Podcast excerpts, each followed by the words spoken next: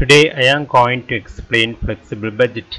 See flexible budget is a budget which is designed in such a way that it may be changed according to the change in the level of activity.